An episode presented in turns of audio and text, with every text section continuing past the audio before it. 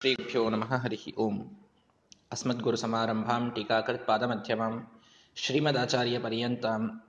ಒಂದೇ ಗುರು ಪರಂಪರ ಭಗವಂತ ಶ್ರೀಕೃಷ್ಣ ಪರಮಾತ್ಮ ಸ್ಯಮಂತಕ ಮಣಿಯನ್ನ ಮರಳಿ ಪಡೆದ ಕಥೆಯನ್ನ ನಿನ್ನೆಯ ದಿನ ಕೇಳಿದ್ದೇವೆ, ಸ್ಯಮಂತಕ ಉಪಾಖ್ಯಾನ, ಜೀವನದಲ್ಲಿ ಬರ್ತಕ್ಕಂತಹ ಎಲ್ಲ ಮಿಥ್ಯಾಪವಾದಗಳನ್ನು, ಸುಳ್ಳು ಆರೋಪಗಳನ್ನು ತಳ್ಳಿ ಹಾಕುವಂತಹ ಭಗವಂತನ ವಿಶೇಷವಾದಂತಹ ಅನುಗ್ರಹದಿಂದ ಅಂಕಿತವಾದ ಒಂದು ಉಪಾಖ್ಯಾನವದು.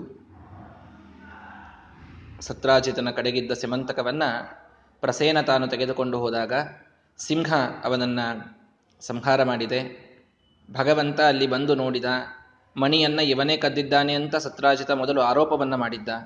ಅಲ್ಲಿ ಯಾದವರ ಜೊತೆಗೆ ಹೋದ ಸಿಂಹದ ಹೆಜ್ಜೆ ಗುರುತುಗಳನ್ನು ತಾನು ನೋಡ್ತಾ ಹೋದಾಗ ಸಿಂಹವೂ ಅಲ್ಲಿ ಸತ್ತಿ ಬಿದ್, ಸತ್ತು ಬಿದ್ದಿದೆ, ಅದರ ಕಡೆಗೂ ಮಣಿ ಇಲ್ಲ. ಅಲ್ಲಿಯಿಂದ ಮುಂದೆ ಕರಡಿಯ ಒಂದು ಹೆಜ್ಜೆ ಗುರುತುಗಳನ್ನು ನೋಡ್ತಾ ಹೋಗಿದ್ದಾನೆ. ಅಲ್ಲಿ ಒಂದು ಗುಹೆಯನ್ನು ಪ್ರವೇಶ ಮಾಡಿದಾಗ ಜಾಂಬವಂತ ರಾಮನಾದಾಗ ವಿಶಿಷ್ಟವಾದ ಸೇವೆಯನ್ನು ಮಾಡಿದ ಭಕ್ತ ಆತ ಅಲ್ಲಿ ಇದ್ದಾನೆ. ವಯಸ್ಸಾಗಿದ್ದರಿಂದ ಬಹಳ ಮಂದವಾಗಿ ಯುದ್ಧ ಮಾಡಿದ ಭಗವಂತ. ಎಷ್ಟೋ ದಿನಗಳ ಯುದ್ಧವಾದ ಮೇಲೆ ಉಗ್ರ ರೂಪವನ್ನು ತೆಗೆದುಕೊಂಡು ಒಂದು ಮುಷ್ಟಿ ಪ್ರಹಾರವನ್ನು ಮಾಡಿದಾಗ ಪೂರ್ಣ ಆಪತ್ತಿಗೆ ಬಂದು, ಇನ್ನು ನಾನು ಉಳಿಯಲಿಕ್ಕೆ ಸಾಧ್ಯ ಇಲ್ಲ ಅಂತ ಶ್ರೀರಾಮಚಂದ್ರನ ಒಂದು ಅನುಸಂಧಾನವನ್ನ ಮಾಡಿದ್ದಾನೆ ಜಂಬವಂತ. ರಾಮ ಸ್ಮೃತಿ ಪಟಲದಲ್ಲಿ ಬಂದ ತತ್ಕ್ಷಣದಲ್ಲಿ ಅದೇ ಕೃಷ್ಣ ಪರಮಾತ್ಮನೇ ಕೋದಂಡವನ್ನು ಹಿಡಿದುಕೊಂಡು ರಾಮಾವತಾರದಲ್ಲಿ ಅವನಿಗೆ ದರ್ಶನವನ್ನ ಕೊಟ್ಟರೆ, ರಾಮಚಂದ್ರನೇ ಇವನು ಅಂತ ಗೊತ್ತಾಗಿ ಅವನ ಪಾದಗಳಿಗೆ ಬಿದ್ದು ಭಗವಂತನಿಲ್ಲಿ ಕ್ಷಮೆಯನ್ನ ಕೇಳಿಕೊಳ್ತಾನೆ.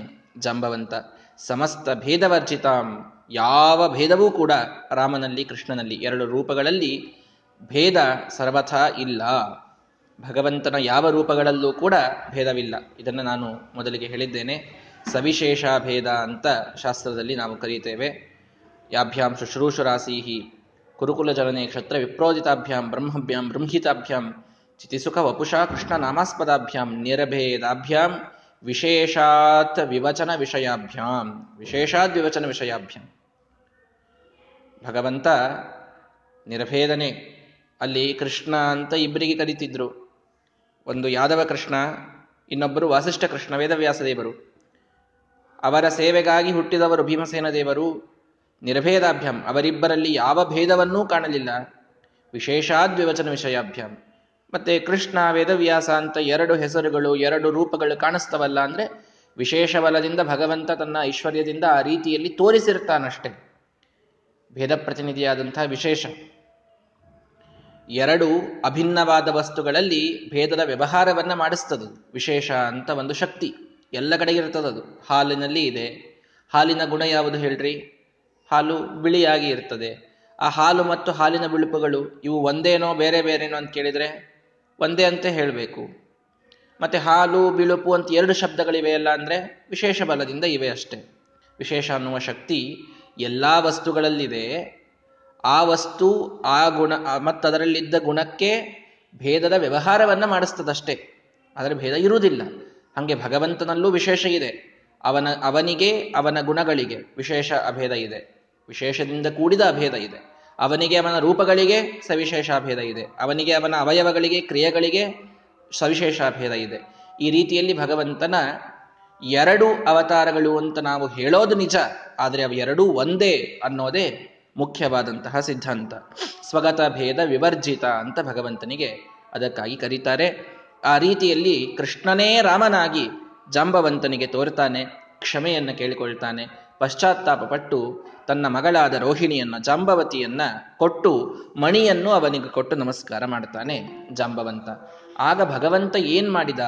ಇದು ಅರ್ಥ ಮಾಡಿಕೊಳ್ಳ್ರಿ ಯುದ್ಧ ಭಿಕ್ಷೆಯನ್ನು ಕೇಳಿದ್ದ, ಯುದ್ಧ ಆಡಿದ, ಯುದ್ಧದಲ್ಲಿ ಅವನನ್ನು ಸೋಲಿಸಿದ, ದರ್ಶನ ಕೊಟ್ಟ.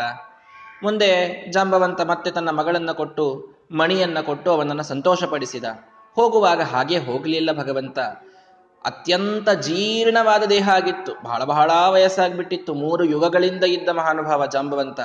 ಅದಕ್ಕೆ ಯುವಾನಮಾಶು ಕೇಶವಶ್ಚಕಾರ ವೇದನಾಂಬಿನ ಹದಿನೆಂಟು ದಿವಸ ಕೃಷ್ಣನಿಂದ ಹೊಡೆತ ತಿಂದಿದ್ದ. ಅದೇನ್ ಪೆಟ್ಟು? ಸಣ್ಣದಿರ್ತದ ಹೇಳ್ರಿ, ಕೃಷ್ಣ ಹೊಡೆದರೆ.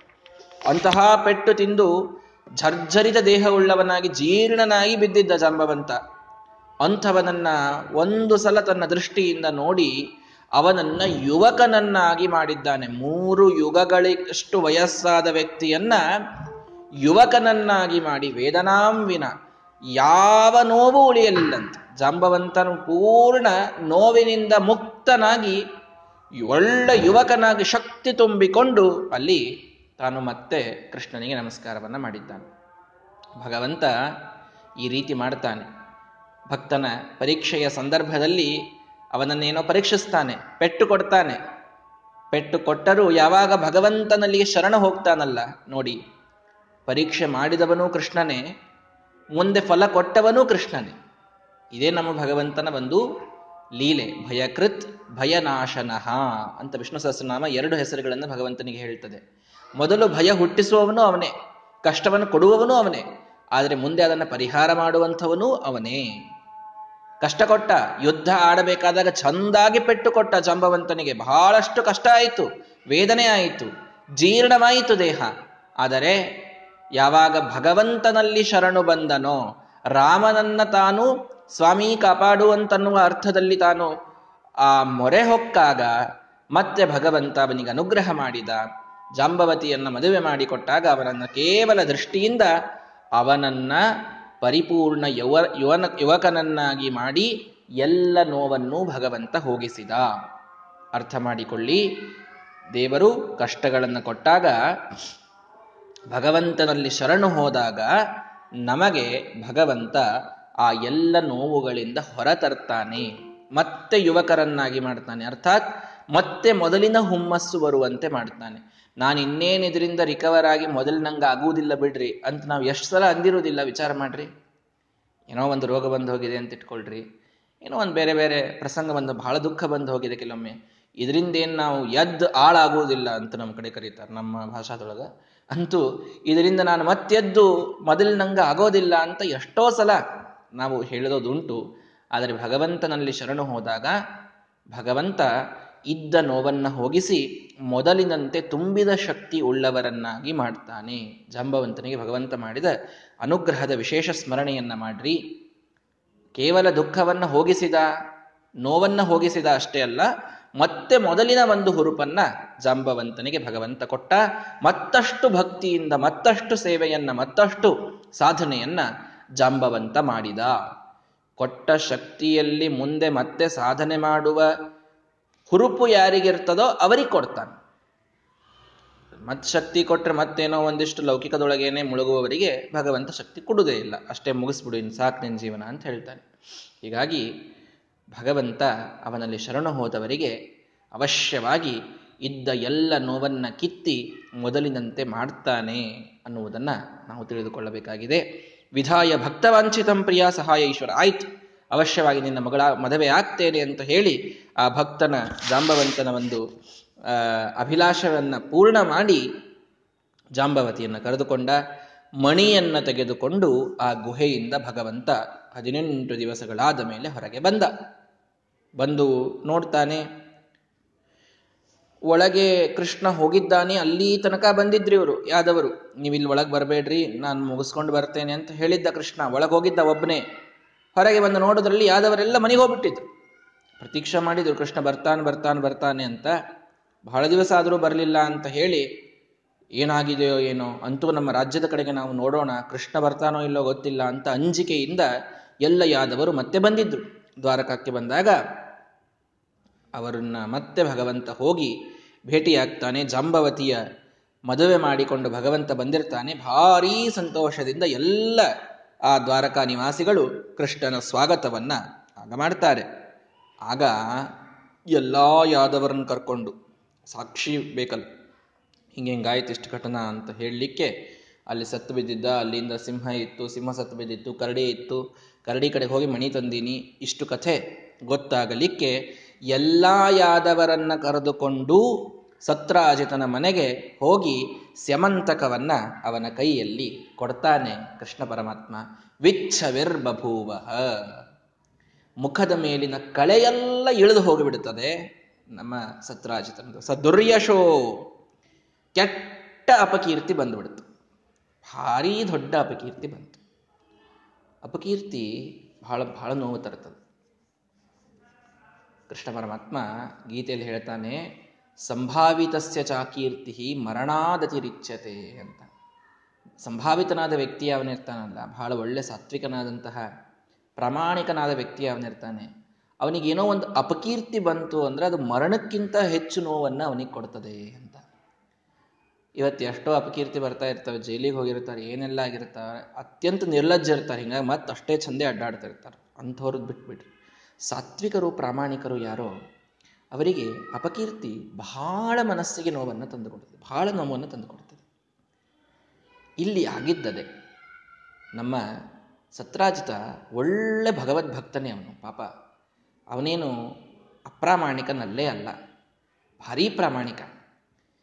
ಏನೋ ಒಂದು ವಿಚಾರದಲ್ಲಿ ಕೃಷ್ಣ ಪರಮಾತ್ಮನ ಮೇಲೆ ಒಂದು ಸ್ವಲ್ಪ ಅನುಸಂಧಾನದಲ್ಲಿ ಭೇದ ಬಂದಿತ್ತು.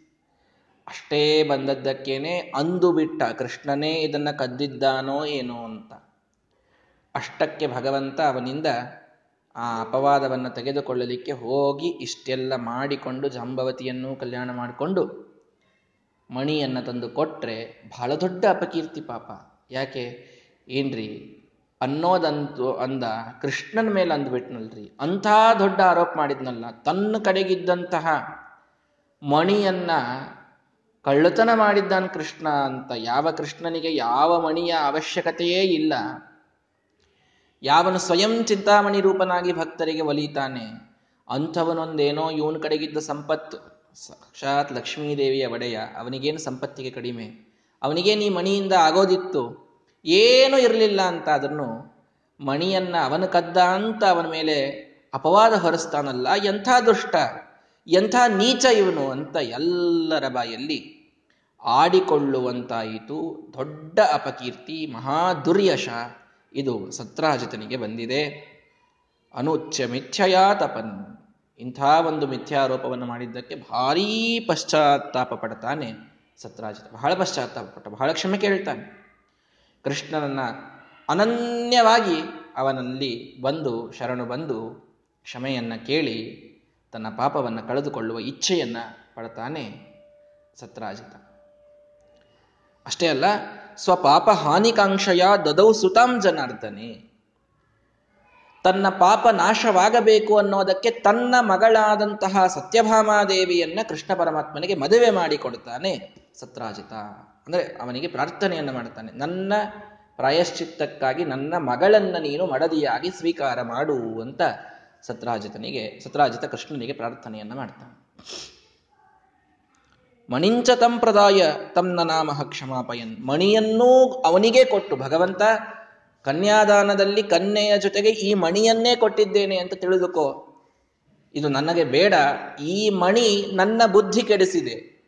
ಕೃಷ್ಣನ ಮೇಲೆ ಆರೋಪ ಮಾಡುವಂತೆ ಮಾಡಿದೆ ನನಗೆ ಈ ಮಣಿ. ಸರ್ವಥ ನನಗೆ ಈ ಮಣಿ ಬೇಡ, ನೀನಿಟ್ಟುಕೋ ಭಗವಂತ ಅಂತ ಕನ್ಯಾಮಣಿ ಕನ್ಯೆಯ ಜೊತೆಗೆ ಮಣಿ ಎರಡನ್ನೂ ಕೂಡಿ ಕೃಷ್ಣ ಪರಮಾತ್ಮನಿಗೆ, ಭಗವಂತನಿಗೆ ಆ ಸತ್ರಾಜಿತ ಸಮರ್ಪಣೆಯನ್ನು ಮಾಡ್ತಾನೆ ಸತ್ಯಭಾಮಾದೇವಿಯು ಕೂಡ ಅಲ್ಲಿ ಭಗವಂತನನ್ನ ತಾನು ವರೆಸ್ತಾ ಇದ್ದಾಳೆ.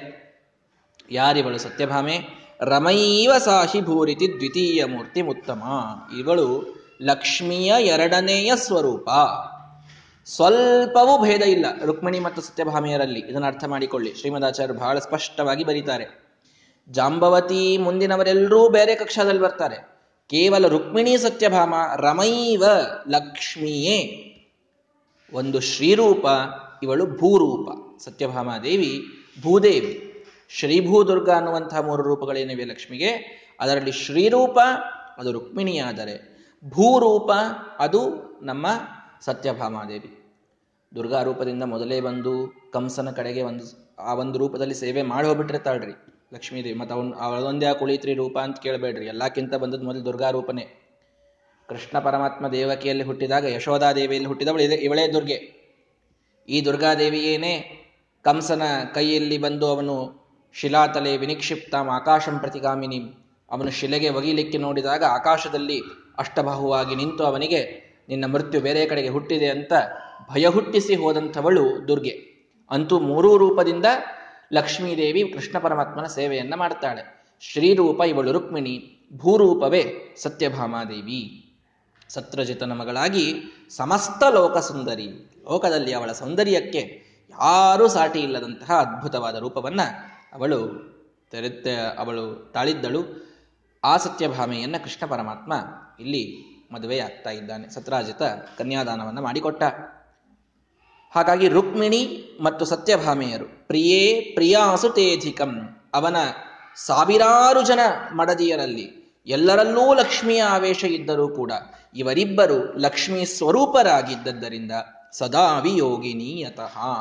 ಕೃಷ್ಣನನ್ನ ಎಂದಿಗೂ ಬಿಟ್ಟಿರದಂತಹ ಒಂದು ಅತ್ಯಂತ ಪ್ರಿಯವಾದಂತಹ ಪಟ್ಟವನ್ನ ರಾಜ ಮಹಿಷಿಯ ಪಟ್ಟವನ್ನ ಇವರಿಬ್ಬರೂ ಕೂಡ ತೆಗೆದುಕೊಂಡಿದ್ದಾರೆ. ಯಾರು? ರುಕ್ಮಿಣಿ ಮತ್ತು ಸತ್ಯಭಾಮಾದೇವಿ ಇವರಿಬ್ಬರೇ ಲಕ್ಷ್ಮಿಯ ಕಂಪ್ಲೀಟ್ ಸ್ವರೂಪ ಅಂತ ಅರ್ಥ ಮಾಡಿಕೊಳ್ರಿ. ಉಳಿದವರೆಲ್ಲ ಸ್ವಲ್ಪ ಸ್ವಲ್ಪ ಲಕ್ಷ್ಮಿಯ ಆವೇಶ ಇರ್ತಿತ್ತಷ್ಟೇ.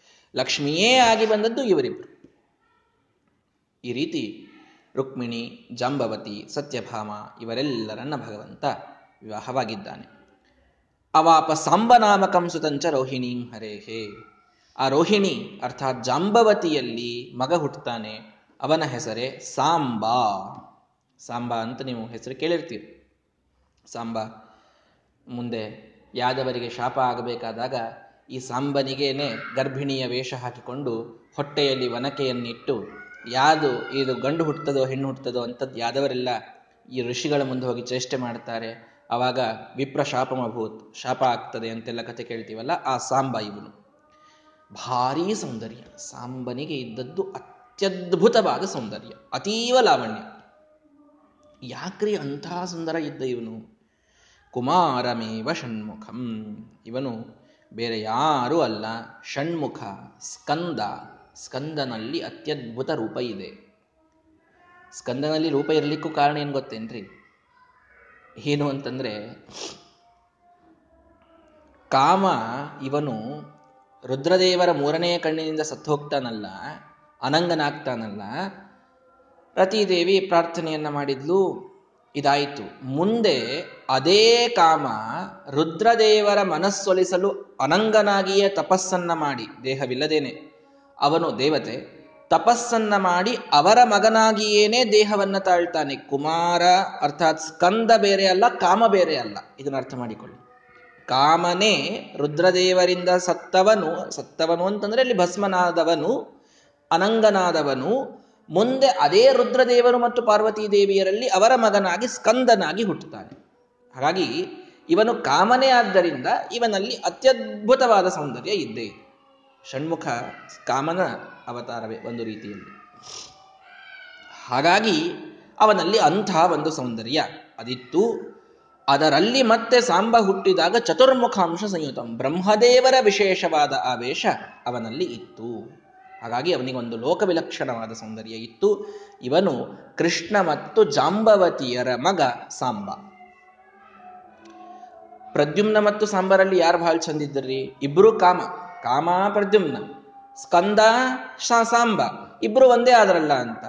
ಪ್ರದ್ಯುಮ್ನಲ್ಲಿ ಬಹಳ ಸೌಂದರ್ಯ ಇತ್ತು ಅಂತ ಹಿಂದೆ ಹೇಳಿರಿ. ಕೃಷ್ಣನ ಮಕ್ಕಳಲ್ಲಿ ಎಲ್ಲರಿಗಿಂತ ಚಂದಿದ್ದವನು ಪ್ರದ್ಯುಮ್ನ ಅಂತ. ಮತ್ತೆ ಅವರಿಬ್ರು ಒಂದೇ ಅಲ್ಲ ಯಾಕೆ ಅಂತ ಪ್ರಶ್ನೆ. ಅಲ್ಲೂ ಮತ್ತೆ ಸೂಕ್ಷ್ಮ ತಿಳಿದುಕೊಳ್ರಿ. ಪ್ರದ್ಯುಮ್ನ ಎಂಬ ಕೃಷ್ಣನ ಮಗನಲ್ಲಿ ಪ್ರದ್ಯುಮ್ನ ನಾಮಕ ಪರಮಾತ್ಮನ ಆವೇಶ ಇತ್ತು ಅಂತಿದೆ. ಸಾಂಬನಲ್ಲಿ ಅವರ ಯೋಗ್ಯತೆ ಒಂದೇ ಆದರೂ ಆವೇಶ ಅಲ್ಲಿ ದೇವರ ಆವೇಶ, ಇಲ್ಲಿ ಬ್ರಹ್ಮದೇವರ ಆವೇಶ. ಆ ಕಾರಣದಿಂದ ಇವರಿಬ್ಬರಲ್ಲಿ ಮತ್ತೆ ಪ್ರದ್ಯುಮ್ನ ಶ್ರೇಷ್ಠ ಅಂತ. ಯೋಗ್ಯತೆಯಲ್ಲಿ ಇಬ್ಬರೂ ಈಕ್ವಲ್ ಆದರೂ ಕೂಡ ಇವರಲ್ಲಿ ಬ್ರಹ್ಮದೇವರ ಆವೇಶ ಇದೆ, ಅವನಲ್ಲಿ ಪ್ರದ್ಯುಮ್ನ ನಾಮಕ ಪರಮಾತ್ಮನ ಆವೇಶ ಇದೆ. ಹೀಗಾಗಿ ಅವನು ಒಂದು ಕೈ ಹೆಚ್ಚಿದ್ದ ಅಂತ ಈ ರೀತಿ ಅರ್ಥ ಮಾಡಿಕೊಳ್ಬೇಕು. ಹೀಗೆ ಆ ಸಾಂಬನ ಒಂದು ಉತ್ಪತ್ತಿ ಆಗಿದೆ. ಜಾಂಬವತಿ ಮತ್ತು ಸತ್ಯಭಾಮಾದೇವಿಯರ ಕಲ್ಯಾಣವನ್ನ ಭಗವಂತ ಮಾಡಿಕೊಂಡಿದ್ದಾನೆ. ಒಂದು ಒಳ್ಳೆಯ ಸಂದೇಶವನ್ನ ಶ್ರೀಮದಾಚಾರ್ಯ ನಮಗೆ ಕೊಡ್ತಾ ಇದ್ದಾರೆ. ತಪ್ಪು ಸಹಜವಾಗಿ ನಡೀತದೆ ಭಕ್ತರಿಂದ. ಜಾಂಬವಂತನು ತಪ್ಪು ಮಾಡಿದ, ಭಗವಂತನ ಮೇಲೆ ಯುದ್ಧ, ಭಗವಂತನ ಜೊತೆಗೆ ಯುದ್ಧ ಮಾಡಿದ, ಸತ್ರಾಜಿತನು ತಪ್ಪು ಮಾಡಿದ, ಭಗವಂತನ ಮೇಲೆ ಆರೋಪಗಳನ್ನು ಹೊರೆಸಿದ. ಇಬ್ಬರೂ ಕೂಡ ತಪ್ಪು ಮಾಡಿದ್ದಾರೆ. ಇಬ್ಬರಿಗೂ ಶಿಕ್ಷೆಯಾಗಿದೆ. ಒಂದು ಕಡೆಗೆ ಚಂದಾಗಿ ಯುದ್ಧದಿಂದ ಪೆಟ್ಟು ಕೊಟ್ಟ ಇನ್ನೊಂದು ಕಡೆಗೆ ದೊಡ್ಡದೊಂದು ಅಪಕೀರ್ತಿಯನ್ನ ಭಗವಂತ ತಂದ. ಜಾಂಬವಂತನನ್ನು ಹೊಡೆದಿದ್ದಾನೆ. ಸತ್ರಾಜಿತನಿಗೆ, ಏನ್ರಿ ಇವನು ಎಂಥವನು? ಕೃಷ್ಣನ ಮೇಲೆ ಆರೋಪ ಮಾಡ್ತಾನಲ್ರಿ ಅಂತ ನಾಲ್ಕು ಜನ ಆಡಿಕೊಳ್ಳೋ ಹಂಗೆ ದೊಡ್ಡ ಅಪಕೀರ್ತಿಯನ್ನು ಅವನಿಗೆ ಕೊಟ್ಟಿದ್ದ. ತಪ್ಪು ಮಾಡಿದಾಗ ಭಗವಂತ ಶಿಕ್ಷೆಯನ್ನು ವಿಧಿಸುವುದು ಇದು ನಿಶ್ಚಿತ. ಶಿಕ್ಷೆ ಇದು ಪೆಟ್ಟು, ಒಂದೇನೋ ದೈಹಿಕವಾದಂತಹ ಪೆಟ್ಟು, ಅನಾರೋಗ್ಯ ಈ ರೀತಿಯಲ್ಲಾಗಬಹುದು.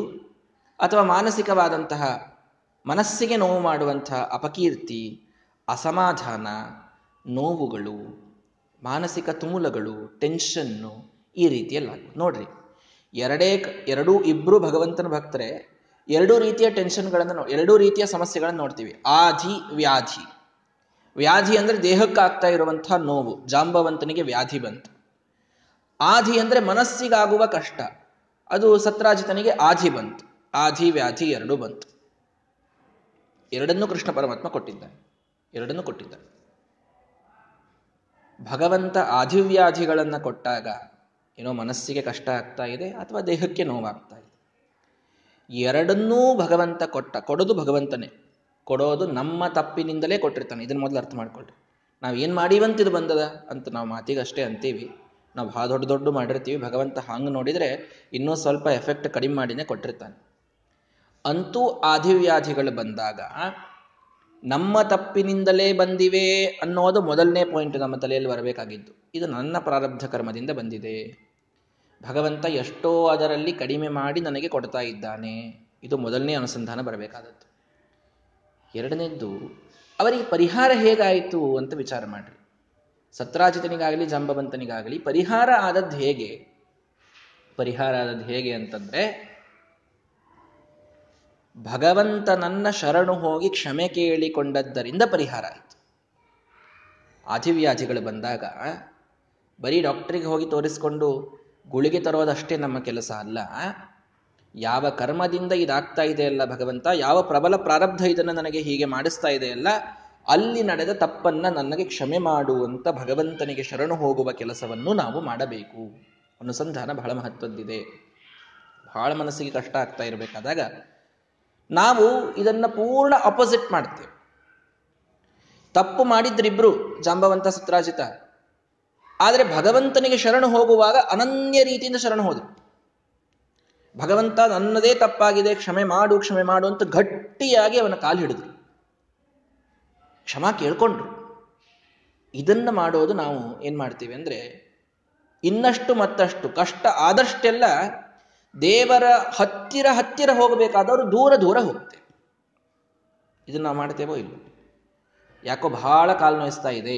ಇವತ್ತೊಂದಿನ ಪೂಜೆ ಬಿಟ್ಬಿಡೋಣ. ಮುಗಿದೋಯ್ತು. ಯಾಕೋ ಮನಸ್ಸು ಬಹಳ ಅಸಮಾಧಾನ ಆಗ್ತಾ ಇದೆ. ಅಪ್ಪ, ಇವತ್ತೊಂದು ದಿವಸ ಪಾರಾಯಣ ಬೇಡ, ನಾಳೆ ನೋಡೋಣ. ಯಾವ ಕಷ್ಟ ಇದ್ದಾಗ ಅದನ್ನ ಪರಿಹಾರ ಮಾಡುವ ದೇವರ ಕಡೆಗೆ ಧಾವಿಸಿ ಹೋಗಬೇಕಾಗಿದೆ. ಆ ಸಂದರ್ಭದಲ್ಲಿ ಅದೇ ಕಷ್ಟದ ನೆವ ಹೇಳಿ ಅವನಿಂದ ದೂರ ಹೋಗುವ, ಉಲ್ಟಾ ಡೈರೆಕ್ಷನ್ ಅಲ್ಲಿ ಹೋಗುವಂತಹ ಪ್ರಯತ್ನವನ್ನು ನಾವು ಮಾಡ್ತೇವೆ. ಮತ್ತೆ ಹೀಗೆ ಮಾಡಿದಾಗ ಅದರ ಪರಿಹಾರ ಸಿಗೋದು ಹೇಗೆ? ಪರಿಹಾರ ಮಾಡುವವನ ಕಡೆಗೆ ಓಡಿ ಹೋಗಬೇಕು, ಆಗ ಪರಿಹಾರ ಸಿಗ್ತದೆ. ಪರಿಹಾರ ಮಾಡುವವನು ಉತ್ತರ ದಿಕ್ಕಿನಲ್ಲಿದ್ದಾನೆ, ನೀನು ದಕ್ಷಿಣ ದಿಕ್ಕಿಗೆ ಓಡಿ ಹೊಂಟಾಗ ಪರಿಹಾರ ಹೆಂಗೆ ಸಿಗುತ್ತೆ ದಕ್ಷಿಣ ದಿಕ್ಕಿಗೆ ಹೋಗು ಅಂತ ಹೇಳ್ತಾನೆ ಅಷ್ಟೇ ದೇವರು. ಏನು ಸಿಗುವುದಿಲ್ಲ ಅರ್ಥಾತ್ ಆಧಿವ್ಯಾಧಿಗಳು ಬಂದಾಗ, ಕಷ್ಟ ಮನಸ್ಸಿಗೆ ದೇಹಕ್ಕೆ ಆಗ್ತಾ ಇರಬೇಕಾದಾಗ ಇನ್ನಷ್ಟು ಮತ್ತಷ್ಟು ದೇವರ ಹತ್ತಿರ ಹೋಗುವುದನ್ನು ಮಾಡಿದರೆ ಅವಶ್ಯವಾಗಿ ಪರಿಹಾರ ಸಿಗುತ್ತದೆ. ಅದನ್ನು ನಾವು ಮಾಡುವುದಿಲ್ಲ. ನಾವು ದೂರ ಹೋಗಲಿಕ್ಕೆ ನೋಡ್ತೇವೆ. ಕಷ್ಟಗಳು ಬಂದಾಗ ಧರ್ಮವನ್ನು ಬಿಡಲಿಕ್ಕೆ ನೋಡ್ತೇವೆ. ಬಿಡಬೇಡಿ, ಹೆಚ್ಚು ಮಾಡಿ. ಮತ್ ಹೋಗ್ಲಿ, ಏನೋ ಒಂದು ದೈಹಿಕವಾಗಿ ಏನೋ ಸಾಧ್ಯ ಆಗ್ತಾ ಇಲ್ಲ ಅನ್ನುವಂತಿತ್ತು ಅಂದ್ರೆ ಅನುಸಂಧಾನ ಪೂರ್ವಕವಾಗಿ ಭಕ್ತಿಯನ್ನು ಹೆಚ್ಚು ಮಾಡಿಕೊಳ್ಳಿ. ನಾಮಸ್ಮರಣವನ್ನು ಹೆಚ್ಚು ಮಾಡ್ರಿ, ಪಾರಾಯಣವನ್ನು ಹೆಚ್ಚು ಮಾಡ್ರಿ. ಅಲ್ರಿ, ಮನಸ್ಸು ಒಟ್ಟಾರೆ ಅಲ್ಲಿ ಲಗ್ನವೇ ಆಗ್ತಾ ಇಲ್ಲ. ಇದು ಸಮಸ್ಯೆ ಇರ್ತದೆ. ಮನಸ್ಸು ಆ ಕಡೆಗೆ ಕಾನ್ಸಂಟ್ರೇಟೇ ಆಗ್ತಾ ಇಲ್ಲ. ಮನಸ್ಸೇ ಬರ್ತಾ ಇಲ್ಲ. ಅಸಮಾಧಾನ ಬಹಳ ಇದೆ.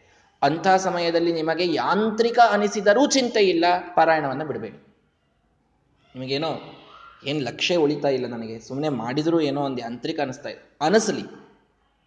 ಅವಶ್ಯ ಅನಿಸ್ಲಿ, ಆದ್ರೆ ಅದನ್ನು ಮಾಡಿ ಯಾಕಂದ್ರೆ ಅಸಮಾಧಾನ ಆಯಿತು ಅಂತ ಪಾರಾಯಣ ಬಿಡೋದು ಪಾರಾಯಣ ಬಿಟ್ಟಿರಿ ಅಂತ ಹೆಚ್ಚಿನ ಅಸಮಾಧಾನ ಆಗೋದು. ಅದರಿಂದ ಮತ್ತೆ ಪಾರಾಯಣ ಬಿಡೋದು ಅದರಿಂದ ಮತ್ತೆ ಅಸಮಾಧಾನ ಆಗೋದು ಹಿಂಗೆ ಆಗ್ತದೆ ಹೊರತು. ಅದು ಏನೋ ಒಂದು ಮುಗಿಯುವುದಿಲ್ಲ ಅದರಿಂದ. ಪಾರಾಯಣ ಸ್ವಲ್ಪ ಮೊದಲಿನಷ್ಟು ಲಕ್ಷ್ಯ ಕೊಟ್ಟು ಆಗ್ತಾ ಇಲ್ಲ ಅಂತ ಅನಿಸ್ತಾ ಇದ್ರು, ಮಾಡುವುದನ್ನು ಬಿಡಬೇಡ್ರಿ.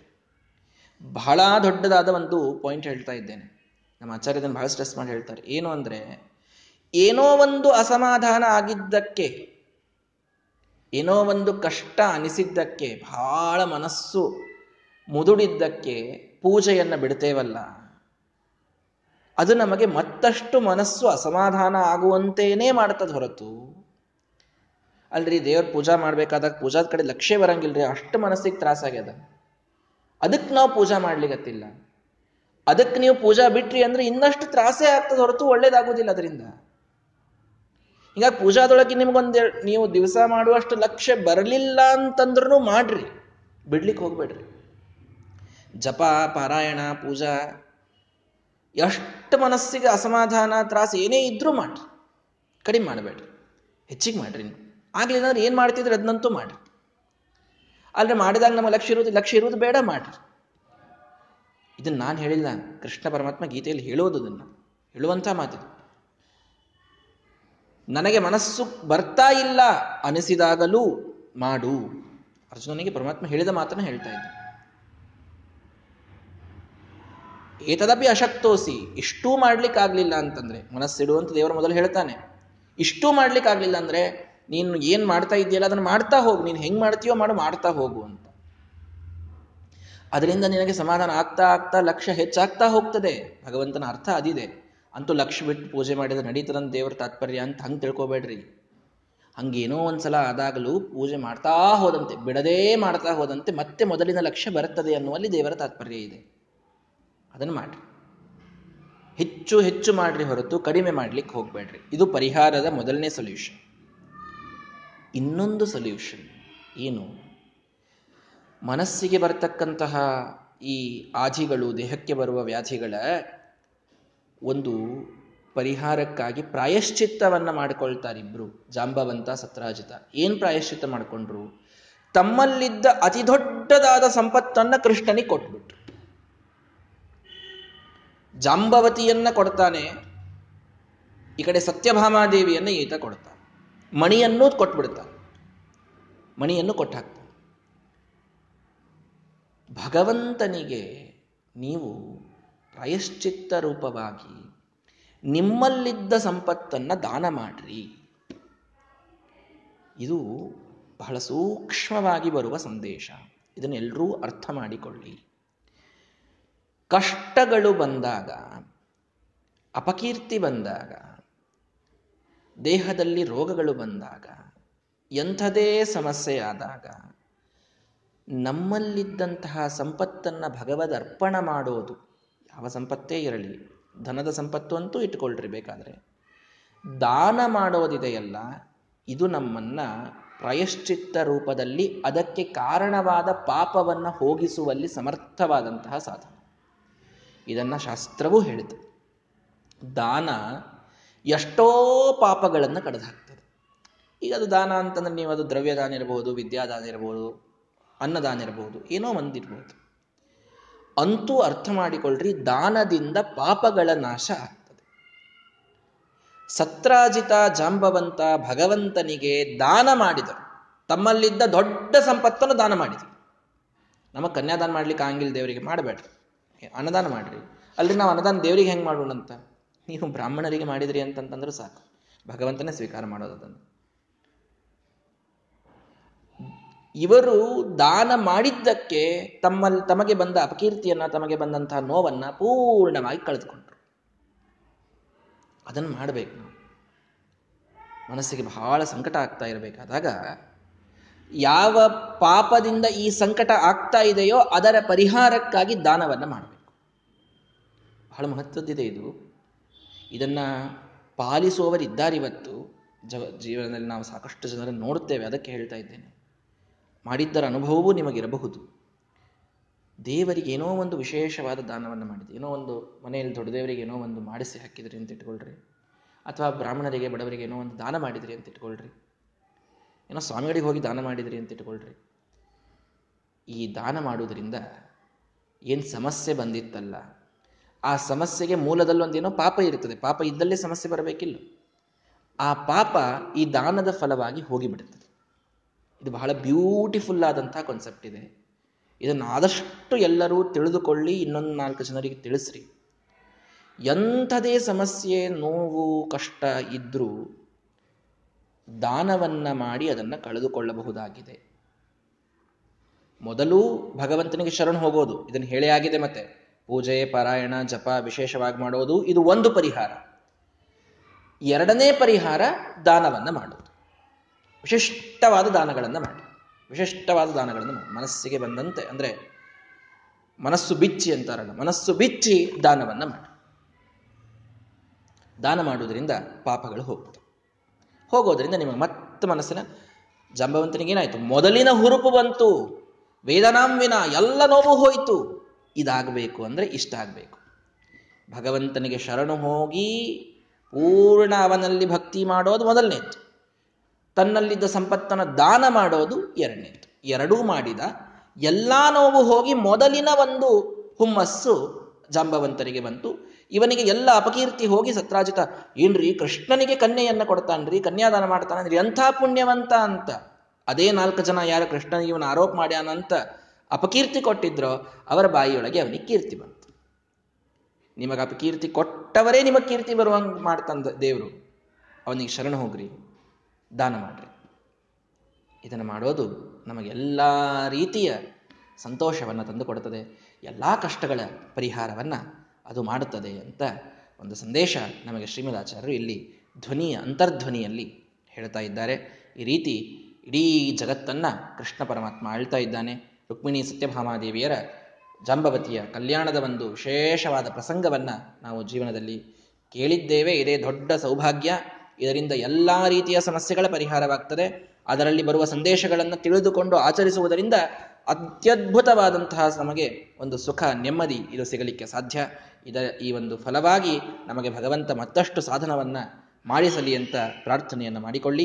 ಈ ರೀತಿಯಲ್ಲಿ ಭಗವಂತ ತಾನು ಅದ್ಭುತವಾದಂತಹ ರಾಜ್ಯವನ್ನು ಆಳ್ತಾ ಇರುವ ಸಮಯದಲ್ಲಿ ಒಬ್ಬ ಬ್ರಾಹ್ಮಣ ಅವನ ಮನೆಗೆ ಬಂದ.